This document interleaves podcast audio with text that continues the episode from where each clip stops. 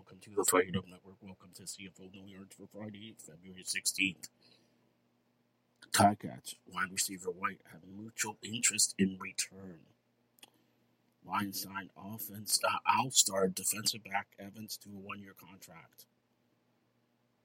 Alouette signed three-time All-Star Dylan Wynn